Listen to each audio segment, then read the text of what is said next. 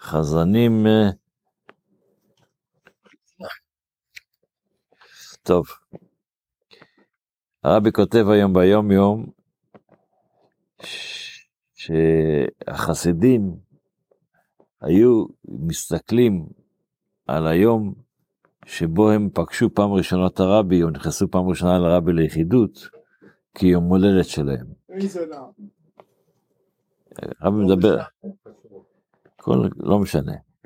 כל רבי שתפגוש, הנקודה היא בעצם, הרבי רוצה להסביר לנו, שכמו שאנחנו, בן אדם חוגג את היום הולדת שלו, חוגג את היום הנישואין שלו, חוגג, כי זה יום מיוחד, כי זה חוזר על עצמו כל שנה מחדש.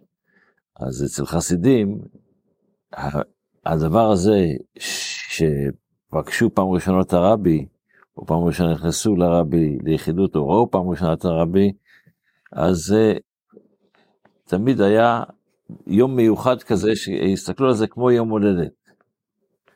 ועוד יותר מזה, עוד מעט נתייחס לכמה דברים, עוד יותר מאשר יום הולדת, אנחנו ביום הולדת חוגגים את כל היום הולדת, פה הם היו עושים את זה אפילו יותר מזה.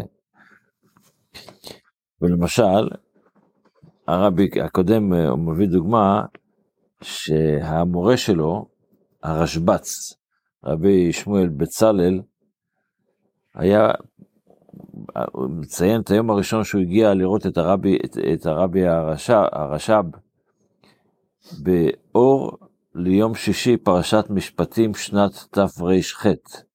אז בכל שנה ושנה היה ער כל אותו הלילה, כי הוא פגש הרבה פעמים שם באור ליום, זאת אומרת בלילה, וכיוון להניח תפילין, מתי הוא צריך להניח תפילין?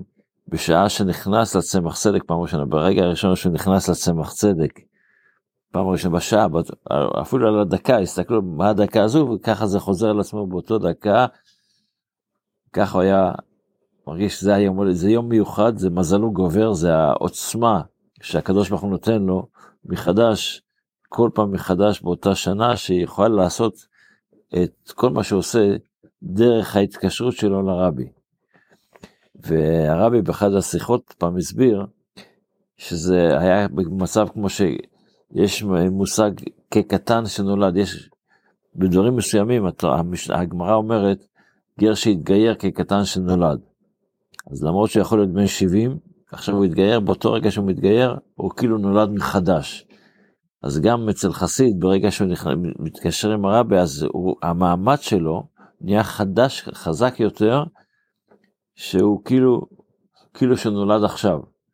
אבל הרבי גם הסביר שההבדל בין, בין אה, ילד שנולד, יום הולדת כקטן, כקטן שנולד, כי ביום הולדת, אז בעצם הוא, הוא לא יכול, הוא, הוא נולד, אבל הוא לא מבין כלום.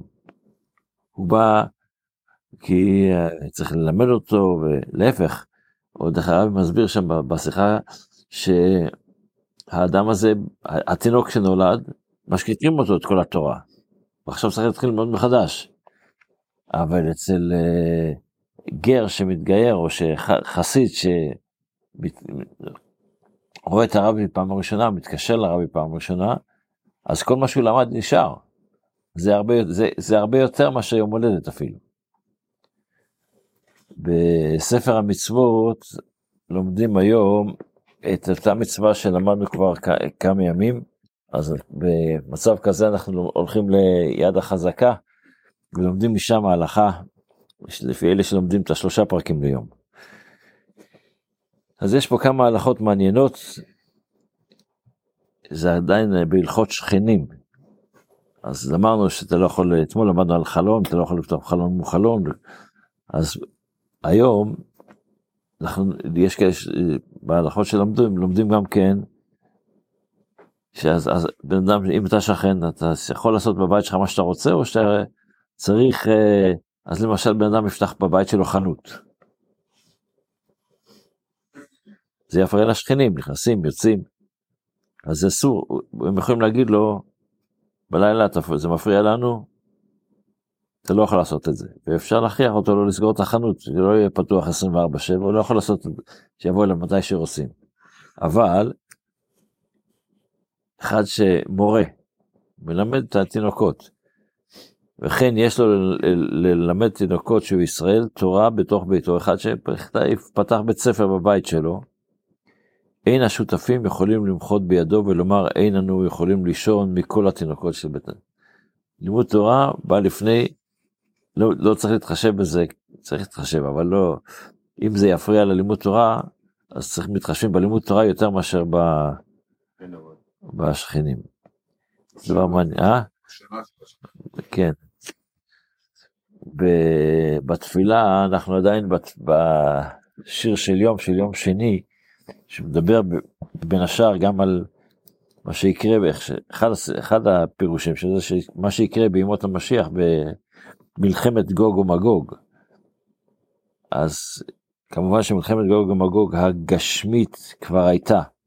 ומה שאנחנו מדברים זה על מלחמת גוג ומגוג הרוחנית, בציפייה שזה מה שיקרה רק ברוחני.